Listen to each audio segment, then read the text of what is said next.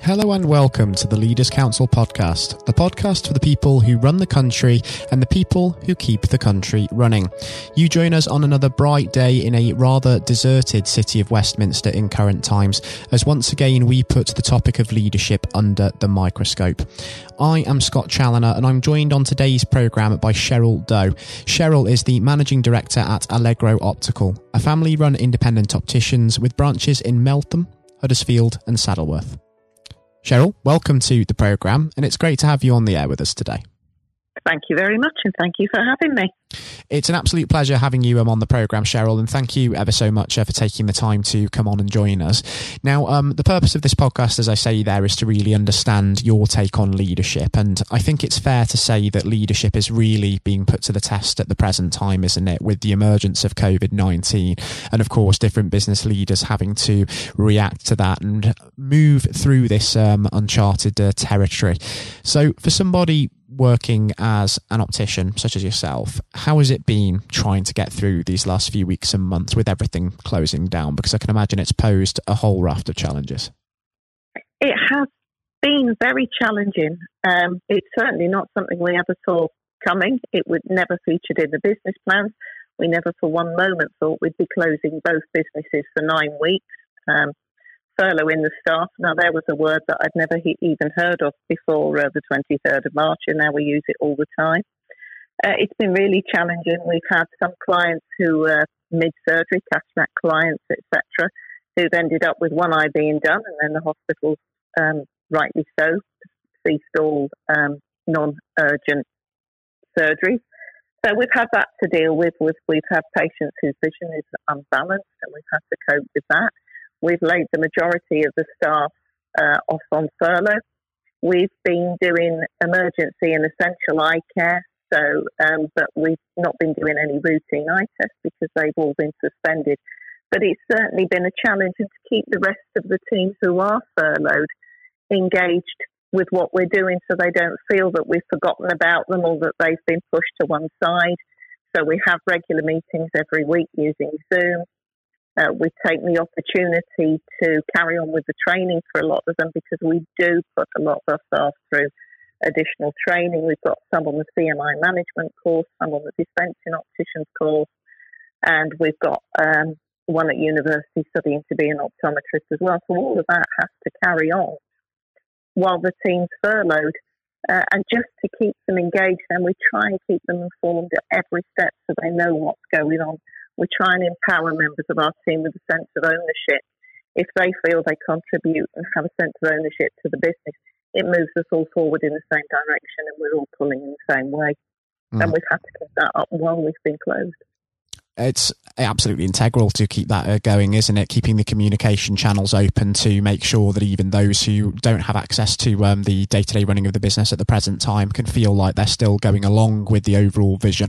But also, um, it provides that much needed reassurance as well, because there are a lot of people looking to their business leaders um, at the uh, present time looking for answers and some reassurance as to the, what the future holds and that everything is going to be okay. But when there is so much uncertainty and um, sometimes a lack of clarity as to what the future does hold, the leaders themselves don't necessarily know too much more than those around them. And being able to provide reassurance under those conditions comes with its own type of pressure as well, doesn't it? And that's something that um, leaders have really had to take responsibility for during this time as well. It certainly does. I mean, like you say, everybody's worried. The staff are worried. We do have um, some members of staff who have some mental health issues, and I think there will probably be a few more when we come back because everybody is worried. But the patients too, they're worried uh, about the situation with their eyesight. Um, so um, we're having to look after everybody as we move forward. Uh, and that's part of what the family business is all about. It's not just the family members, the whole business is a family from the staff through to the clients and so on. Mm, can certainly see why it's been uh, changing times having to uh, react to this uh, current situation um, for sure. And we've talked um, as well about um, not just um, reacting to uh, this um, pandemic, but also how it's uh, really um, affected people.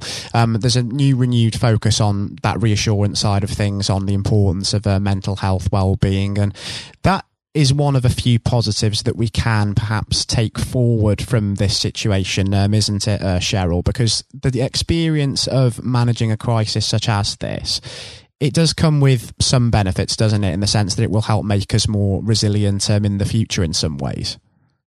It certainly has, and in a way, it's it's been a blessing as well because at no point will we have had nine weeks to actually look and reflect at a how the business is run. Is there anything we want to change? Will we change? We certainly will change operating procedures because we're going to have to change for all the extra health and safety and the changing of PPE and the cleaning of the test rooms in between each client's visit. But it's actually given us the time to review how we do things within Allegro. What do we like? What things do we want to keep and we should um, perhaps build on? And other things that we've kind of got down, bogged down with the day to day running of things that suddenly we're thinking, well, do we need to do that? No, maybe we don't.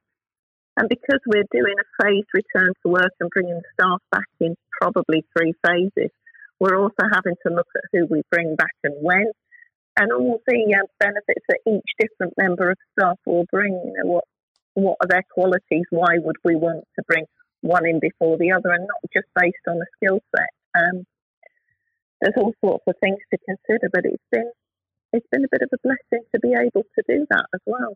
Mm. And when things do begin to eventually uh, reopen, um, we are getting bits and pieces of ideas of what that new normal might look like with these new proposed safety guidelines coming into force. Um, but from a leadership perspective, there's still a little bit of a lack of clarity um, around those, um, or at least that's how some people within the business world feel. Uh, from your point of view, uh, Sheryl, um, has it been clear what is going to be expected of you when things do begin to reopen within your industry? I always do try and remain positive, um, but there has been a lack of clarity um, England in particular has lagged behind Scotland, Wales, and Ireland, um, and it, it is rather vague. Um, so we don't really know how we're going to plan the return to work because we've got no guidance from either the General Optical Council, NHS England, from the Optical Fees Negotiating Committee. It's it's a difficult one, and we are all watching for statements coming from our governing body but I think they're in the same position as us until they get some uh, something concrete to work on. They can't pass it on to us. So a lot of it's uh, being common sense, making sure mm. that at every point the staff are safe, um, sourcing PPE to protect them, and things like putting screens in place, um, and tying down an operating procedure to run the business. You know, making sure that the cleaning stations are in place that every time that somebody touches either the trial frame that we use in the test room, the field screener, the glasses on the shelves, everything has to be cleaned as soon as it's been touched. And we're also going to have to operate a one in, one out policy for all the practices. Mm. So we have been quite busy doing that. But to be honest, a lot of it is guesswork. We have been lucky that we have an ex scrub nurse working for us who's been through the procedures with me and taught us how to clean different items in in ways that they wouldn't have yet. So it does stay completely sterile, and we've had to invest in a lot of equipment to make sure we can do just that as well. Mm, it certainly seems to be a time which has tested the ability of uh, businesses to be not just proactive and plan for certain eventualities, but reactive as well, and also be able to change tack based on changing guidelines, changing circumstances, because that seems to be a real issue at the moment. The guidelines are changing quite quickly, and there isn't always um, that clear route forward mapped when it does uh, come along. If we think about proactive versus reactive just outside of this situation just for a moment sheryl. When business uh, when i should say difficulties arise um, within the business in a day-to-day context um, are you more inclined to be proactive in dealing with them in the sense that you dive straight on top of things and really try and get on top of situations asap or do you tend to sort of take a little bit of a backseat let things play out a bit and then take action from that point? Um, no, I would say I'm quite proactive in fact, my business partner, Stephen, he says I'm a bit of a control freak, but I think part of that is because we're a specialist musician, specialising in musicians' eye care. We're the only people in the country who do this, and I, I think we're the only people in the world with this specialism. So we've always been very proactive, looked at each client's individual situation, instrument, etc., and designed it just for them. So being proactive and being a planner is naturally what I do. Um, I have to say I've been pushed right out of my comfort zone with this, uh, and it has been very, very stressful, very difficult. I have to say I think the measures the government put in place to help small businesses has been fantastic, and it's certainly something we probably couldn't have managed with. Certainly for nine week closure, it's certainly, like I said, not something I planned for, but we've had to cope with it. We've to look at the situation as it is, and then put a plan together to deal with with it. But in every situation that's been thrown at us so far, we do sit and think, right, how can we plan our way out of this? And so I think I probably am more proactive than reactive. Mm. And of course, um, the nature of your industry is one influence on that, and also the experience that you've had in running the business already. But what would you say have been some of the other big influences um, in your life and in your career, Sheryl, that have sort of made you that way inclined? Uh, music has to be a big influence. Um, I mean, it is an odd combination, optometry and uh, music. Um, I did always want to be a musician, but I've never been good enough. Um, mainly because I won't sit and spend eight hours a day practicing with my string bass. Um, which, where my business partner Stephen, he was a professional musician, and that's what he did for a living. So I would say, um, oh, one of one of my um, my influences, I would have said, was Sir Richard Branson because he famously said, uh, "Running a business is all about problem solving." And that's pretty much what our job is. A client comes to us with a problem that they can no longer see the music and the conductor, and we have to fix it. And it's more or less the same thing procedure that we apply to running the business, both of us. Um, and pretty much as well, when I'm given a piece of music to tell, play that, uh, well, that's going to take some planning. I'm not a natural sight reader. Um, so again, it's how do I plan coping with this piece of music when because we go to meet or we did used to go to rehearsals twice a week. It's yeah, something you have to have a strategy to cope with. And I think it's the same with business. I can certainly see your point of view there, Sheryl. And if we think about the future now and what that future strategy uh, holds for yourself and for Allegro, what do you actually envision the next year holding for yourself and for the business? And also, what do you hope to achieve in that time, not just in getting through COVID 19, but also when we do begin to emerge from this pandemic and look at the far future?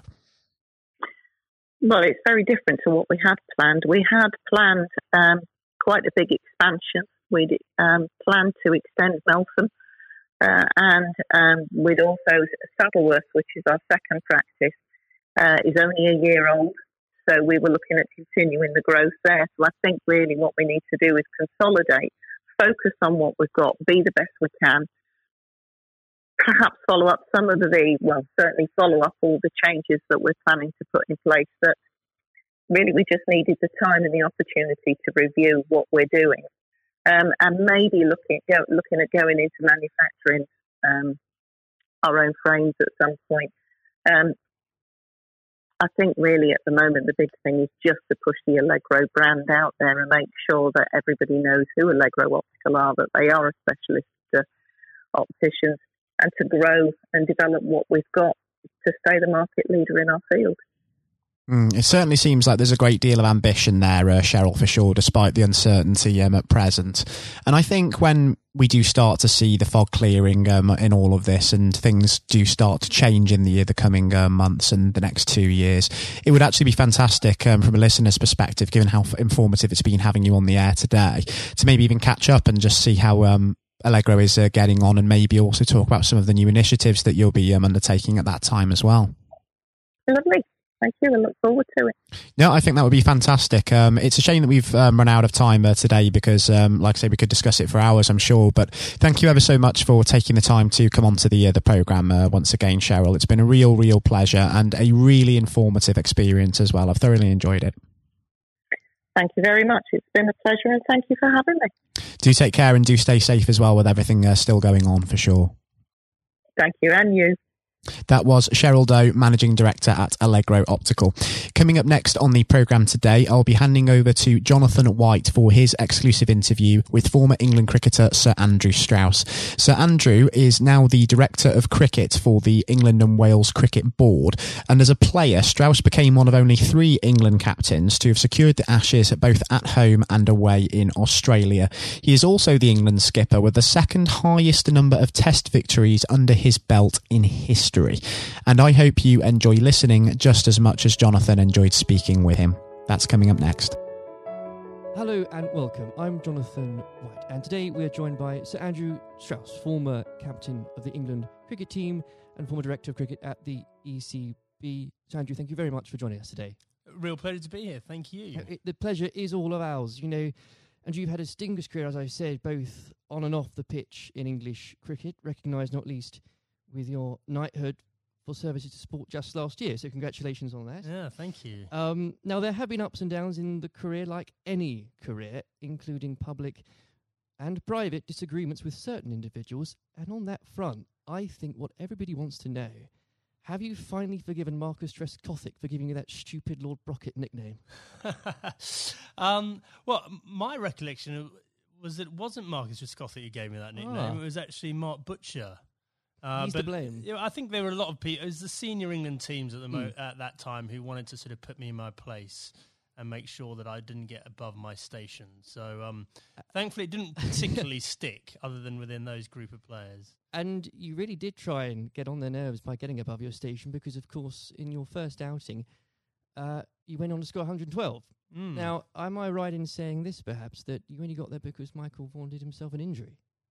Well, that was the reason I got on the pitch in the yes. first place. Yeah, absolutely. I mean, you know, it's often sort of misunderstood or misjudged the role that luck plays in a in an international career or sporting career. Full stop. And um, you know, I was wait, waiting patiently in the wings mm. for an opportunity, and it didn't really seem like an opportunity was going to come along. And then you know, I've only got injured in the nets, and there was my chance, and I had to kind of grab it with both hands if I could. And you certainly did. What was it like then to uh, see your name being put up on the Lord's Honour Board after your first appearance?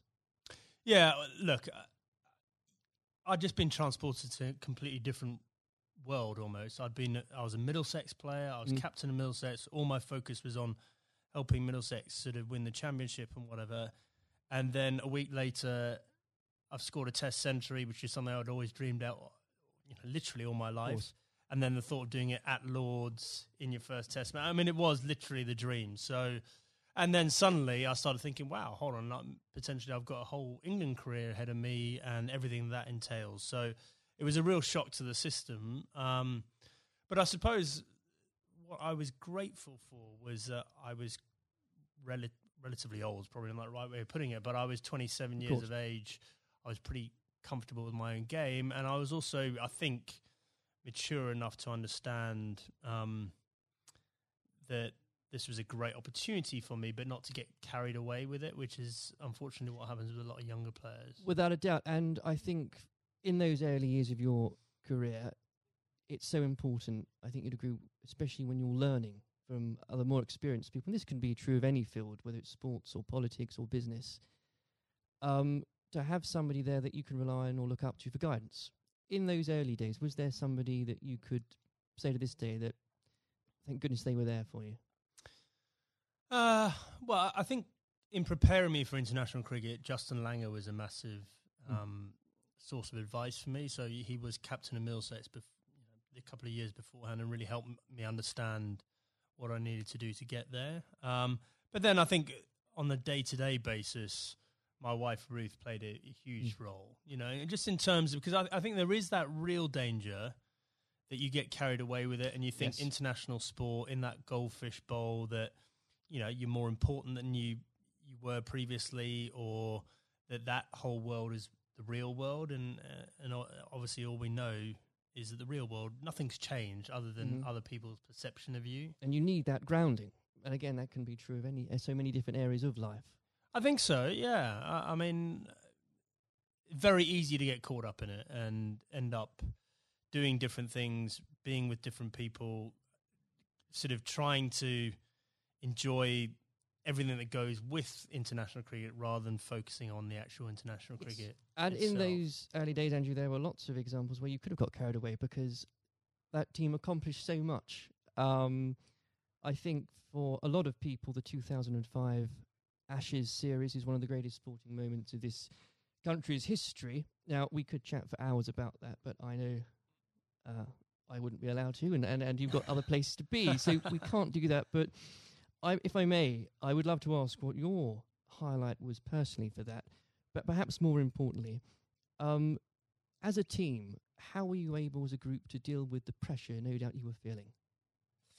Yeah, well, the the pressure is like nothing else that I experienced before or after because you know I think it's easy to forget how how much of a holy grail the Ashes was Mm. back then. You know, we hadn't won it for so long, and it seemed like we'd come up against these invincible Australian teams year after year. So, you know, the, the closer we got to it, the harder it became. Um, I remember Ashley Giles walking into the dressing room for the I think it was in final day of the series, and I looked at him, and he looked absolutely terrible, like just white of a sheet, grey. He looked like aged about five years. I went, God, Charlie, you're not looking too good. And he went, Yeah, it's not surprising. I haven't slept for eight weeks. and I went, Well, join the club. You know. I think we'd all been sort of living this behind our own closed doors. And um, yeah, it, was just an extraordinary thing. And uh, without doubt, the the highlight was number one, drawing that game at the Oval Yes. to make sure we we we won the Ashes, but also the day after. You know that open top bus parade around London, and to understand that we'd broken out of the cricket bubble, that that just general sports fans or just people that were interested in in seeing England win at something were all engaged and Uh, completely besotted by the whole thing. I think that's such a key point now because there's, there's so there were so many people back in 2005 that may have not even given cricket a second glance, and it put a whole new generation, especially of children, school kids, into loving that sport. And so beyond the actual competition itself, what a fantastic thing to be able to say was accomplished for for Absolutely. Uh, uh, everything you say there is absolutely right. Like we, we just sort of opened the doors of cricket to a whole new generation. But probably more importantly, it was the one and only time in my life that I got papped outside a nightclub that night when we were celebrating. You know, I felt like I'd really arrived as Well a celebrity. Yes. it only happened for that one night, unfortunately. But I, I did ask for a highlight, and if you didn't perhaps give a specific one on the pitch, uh, uh, so I would suggest perhaps that catch at Trent Bridge. No, no, no. I mean, the, the catch at Trent Bridge was, uh, you know, you see a ball, you stick out your hand, and it goes in. I I think um, my personal highlight was I scored 100 in that fifth Test Yes. match under real pressure, and that, that was one that, you know, that, that wasn't a moment. That was a, a number of hours, and I had to dig pretty deep to do that. Now, obviously, not that long later, uh, and you were lucky enough and the privilege, I'm sure, no doubt, to serve as captain. And whether you like it or not, you become the focal point of criticism. Uh, you were looked on, up to, and relied upon to be strong, especially when the going gets tough. You become a leader in many senses of the word. Uh, during your time as captain, what qualities does one require to fulfill that role? um, well, a fair amount of resilience for starters. You Mm. know, you're absolutely right. You, you know, I, I remember when I, I got the role, it, it did feel like biggest sort of poison chalice of all time, and the you know sort of a litany of England captains had sort of been churned up by the job prior to me taking over. So th- there was that sort of realization this is going to be a tough thing to do, um, and you're going to have to dig pretty deep. But I think actually the most important thing was sort of just pushing all that noise to one side and just clarifying, okay, if I'm going to do this job, what is it that we really want to achieve out of this? And so you, th- suddenly that becomes a bit more exciting and a bit more enticing. The idea of, well, we can do something that's never been done before here, and I've got the opportunity to to play my part in that. So, um, you know, I think that would, that was a big part of it for me. Um, uh, you know, I think a lot of those qualities around leadership, I don't think you know you have them until you're in that situation. And it's very hard to prepare yourself properly for those sort of situations. Um, and when managing a team, uh, you're required to manage, of course, what some people could call big personalities. Others could use different shorter words. How poisonous can it be, players, when players, and indeed, and this applies again to so many different areas of life, when individuals um, think they are perhaps more important than than a team? Well, I think probably worth broadening out that a bit. You know, I, I, think there there are all sorts of different people that you have to um, sort of contend with in a team environment, and uh, the job of the leadership or the management is to tr- to try and sort of gel them all together and get them bought into what you're trying to do and whatever. So, you know, th- there are some people that are a bit more self absorbed. There's some people that are slightly more maverick in the, the way they they view the world. Um, there's some people that are very quiet. Uh, there's some people that are you know p- perhaps very worried about what might go wrong, and so you've got to try and mm. understand all these people individually and try and get the best out of them. Um, but th- yeah, there was definitely a line there for me in terms of um, embracing difference up to the point where someone doing following their agenda was going in a completely different path from the team's agenda. And you know if and when that happens that that should be a problem for a leadership. And if it isn't a problem then you're not doing your job properly. absolutely. Um, and w- with all that in mind actually uh, and perhaps this is a bit of a mean question but what advice would you give to others in a similar position leading a team um, being looked up to? What would be the key advice you'd give to them and that you couldn't really do without it? Just generally about leading I, I a team. So, yes. Okay. Uh, number one thing about leadership, I'm absolutely certain about this, is that the people you're leading need to know that you care about them. Mm. And if if they genuinely believe you've got their best interests at heart, they will forgive all sorts of other inadequacies you might have, and I definitely had many. Um, because they, they'll know your heart's in the right place, and they uh, they'll feel comforted. There'll be a degree of sort of psychological safety or some or whatever it might you might term to to make sure that the, team comes together when the going gets tough. If they genuinely don't believe you care about them and you're in it for yourself, um, doesn't matter how charismatic you might be. It doesn't matter, you know, how gregarious and and how um, impressive you might be as a person, they will be wary of you mm. and they will start looking after their own interests very quickly. Um, now, in 2015, obviously, you were appointed as director of the ECB. Uh, you took some pretty uh, major steps early on. Um, you brought in Trevor Bayliss as coach, was was brought in. Um, you put a much greater emphasis on limited overs cricket. Now, in the abstract, what had you identified that needed to be changed um, for English cricket? And were there qualities that you had developed, you'd found out you had as England captain, that you were able to bring over the job? Um, okay, so the first thing was we had this unbelievable opportunity of the World Cup on home soil in yes. 2019. Uh, I was, firstly, I was sick and tired of watching us make the same mistakes in World Cups, and this includes my time as captain. We just kept on sleepwalking our way into it and pretending everything would be on the all right mm. on the night, and it never was.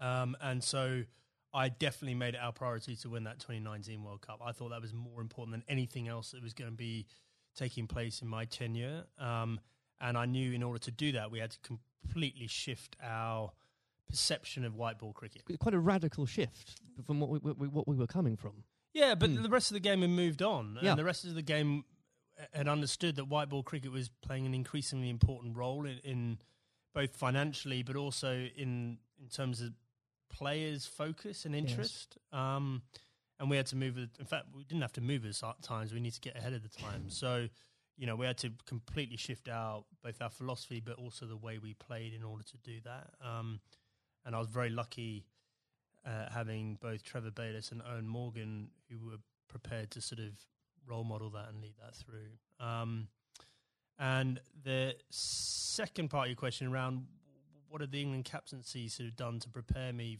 for the role? I, I think I was comfortable leading. I was I knew mm. the environment. I knew what I was getting myself into, and, and in the early days, I could leverage some of the relationships that I had with the players. But actually, I found it a very different challenge because you are so so far removed from what's going on on the ground, Right. and so you know you're relying on other people to have to you know buy into what you want to happen and then do it themselves, Mm. and often you know in different time zones in different parts of the world. So that was that was a very new experience for me. Well, I think the strategy paid off, and uh, I don't know about you, but when watching that World Cup final again, as so many people did in this country, it's once again it inspired another generation of, uh, especially school kids who again might not have given cricket a second look, who have now become avid cricket fans. I know of some, and, what what a wonderful thing that must be. Yeah, it was an incredible day, wasn't it? I mean, I think in our vision, like when we're talking about the opportunity of winning the 2019 World Cup, I had this vision in my mind of Lords on a sunny day and a close finish and the incredible kind of, you know, emotion that went with it. Mm. No one could have dreamt No, uh, how it played out. I've never seen anything. I've never seen a game of cricket like that in my whole life, and for it to be the World Cup final was quite extraordinary. I know some fantastically avid cricket fans who were googling there and then what exactly the rules became because I Yeah, well, so was, was- I. Actually, yeah, absolutely. Um, now, in your in your wife's memory, you established the Ruth Strauss Foundation last year. Uh, in doing so, whether you'd admit it or not, yourself and the foundation has become an inspiration to thousands, husbands and wives, mothers and fathers, sons and daughters. Please do take some time, if you wouldn't mind, and you to explain to the listeners the work the foundation does and and what it's been like to lead a project like that. Yeah, thanks. Um, well, look, I mean, we obviously had a very tough journey as a family. First of all, Ruth being diagnosed. Ruth was someone that was always well. You never think she was going to be someone that was sort of laid down by cancer. And for us to find out that she had lung cancer was Mm. extraordinary. She'd never smoked a, a cigarette in her life. And I think we all had this perception of lung cancer being a smoker's disease. Absolutely. Um, and so, just uh, having gone through the experience, and obviously some very low times, and us coming to terms with the fact that that Ruth had stage four cancer and she was going to die, um, we learnt a lot in that process. And and thankfully, we had time for me to speak to Ruth before she died about legacy and what we could do to make something positive come out of you know this experience we'd all been through. And so, after she died in December uh, 2018 uh, I came back and launched a foundation with two f- focuses. Number one, to fund research into these rare forms of lung cancer. These Mm. are the non-smoking lung cancers. Um, five to seven thousand people each year in this country are diagnosed with these. No one knows why they're getting them, um, but they're on the increase, and it's women, young women, that are affected more than men. So- Extraordinary numbers. yeah, I mean, i in the list of top 10 cancers, it's number eight. Rare forms of Right. lung cancer, number eight. So it's not really rare, it's probably a misnomer, but it's, um, yeah, we're really lacking in funding and understanding. And then the second element, and probably this is in some ways more pressing, is um, to help uh, cancer, anyone who's got cancer who has an incurable uh, diagnosis, to help them and their families prepare themselves for death. Mm. And so, in order to do that, we need to be able to find ways of them having open conversations with each other. Because if you do this well, it should help the bereavement afterwards if you're well prepared for it. It's not something people like to do. I was very lucky that Ruth wanted to do it. Um, but also, we have to have that debate about about the taboo of death and Yes. you know, effectively how uncomfortable we are talking about it, and certainly how bad we are preparing for it. If you if you think for a moment about antenatal classes before you have your Mm. baby, like how we're preparing you for the how your life's going to change, and we do nothing around death, even though we're all going to experience it in one shape, way, shape, or form. And um, you know, we, I think as a society we need to be better than that. We, we've come a long way in so many different areas, and especially around mental health. And we can do better about death. There's no doubt about it. Well, I think the, the foundation is leading the way in breaking taboos on that front because they need to be broken. Um, uh, I know they've got the foundation is going out some events later this year. So if you could tell us about some of those, that would be Yeah, so the I mean we've got a couple of big ones coming up. So uh, the Westminster Mile, which is a, a very inclusive. If you're thinking about think about a marathon, but just think about just doing a mile of a marathon rather than 26. sounds ideal. So we've got grandparents, we've got little kids, we've got people pushing prams, so that we're going to get as many people as possible to play their part in that and raise some funds. Um, we've got the Red for Ruth Day at Lords again, so that was an incredible day for us last year. You could, you, whether you were there or not, especially if you were there. I mean to say, but whether it was the photos in the papers the next day, what an extra! I think it was the fifteenth of April, wasn't it? What an extraordinary day, and what, an overwhelming day that must have been for you. Yeah, absolutely. Well, I mean, you know, an Ashes Test match is a big day anyway, Yes. and then f- for us to have that extra element of the the Red for Ruth Day and to see the the wave of support, you know, it's probably it was just I myself and the boys were incredibly profoundly affected by that uh, in a good way. You know, we felt so much uh, love and support there. And then the foundation is directly benefited hugely by the, the funds raised. And um, we want to take it up a gear this year and, and make it more of a community thing, not just the, the day at Lords. Um, I even saw some of the stuffiest members of the MCC, Andrew, wearing red. Uh, wearing red. So, it, what, what an extraordinary thing! yeah, well, a lot of them Um, wear red trousers They- anyway, that's I think. But um, no, it, absolutely, you know, they, they were right behind us. And, um, you know, we, we really want that to be something that's embedded in in the English summer, uh, just like the McGrath Foundation Days Yes. in, in Sydney in Australia. Well, it's been a complete inspiration, um, and uh, I very much hope we can talk about that perhaps late in a few months as well. Absolutely. Um, before we go, as I'm conscious of the time, we uh, it's also an exciting year for domestic cricket, um, not least uh, because of the introduction of the hundred, not without its critics. I should, Andrew, I know you're uh, a big proponent of it. Um, the blast has clearly shown um, that the short form of the game has brought cricket to a new and growing audience, exciting games. Uh, what do you say to those that ask, why do we need the hundred as well?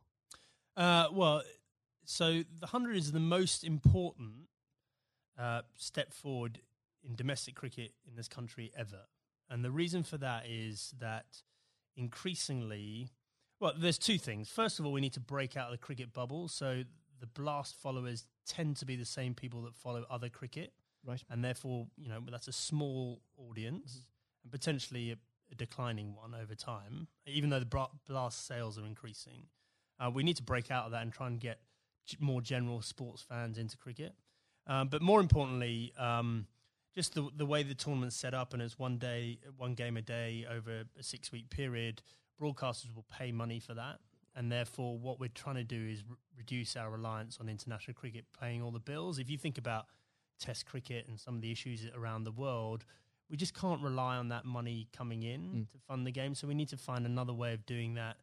Um, I- just think it's going to be an incredible success. I'm so excited about it. I know there are people that are worried about it, but in two or three years' time, um, you know, we're going to have our own uh, short form tournament that will rival the Big Bash, and we'll be moving towards the IPL. And those are yeah, those are two enormous events out there, and we can have our own version of that ourselves. I can feel your enthusiasm for it. As a as an Essex fan, I, I'm still stumped as to. I think I'm going to have to choose between either supporting a team based at the Oval or a team based at Lords. And I, I, I'll, I'll get over that, but I'll I'll yeah, have to do well, it. surely it's got to be the Lord's one, right? Uh, sh- sh- of course. Yeah. um, Sanjay, it's been an absolute pleasure discussing that and everything else with you today. Thank you very much. Cheers. This has been the Leaders Council podcast. Thank you for celebrating excellence in leadership with us. I've been your host, Scott Challoner. Until next time, goodbye. Thank you for listening to our podcast. The views expressed within the podcast do not reflect the views of the Leaders Council of Great Britain and Northern Ireland, its parent company or subsidiaries, members of staff, or other guests of any other person therein associated.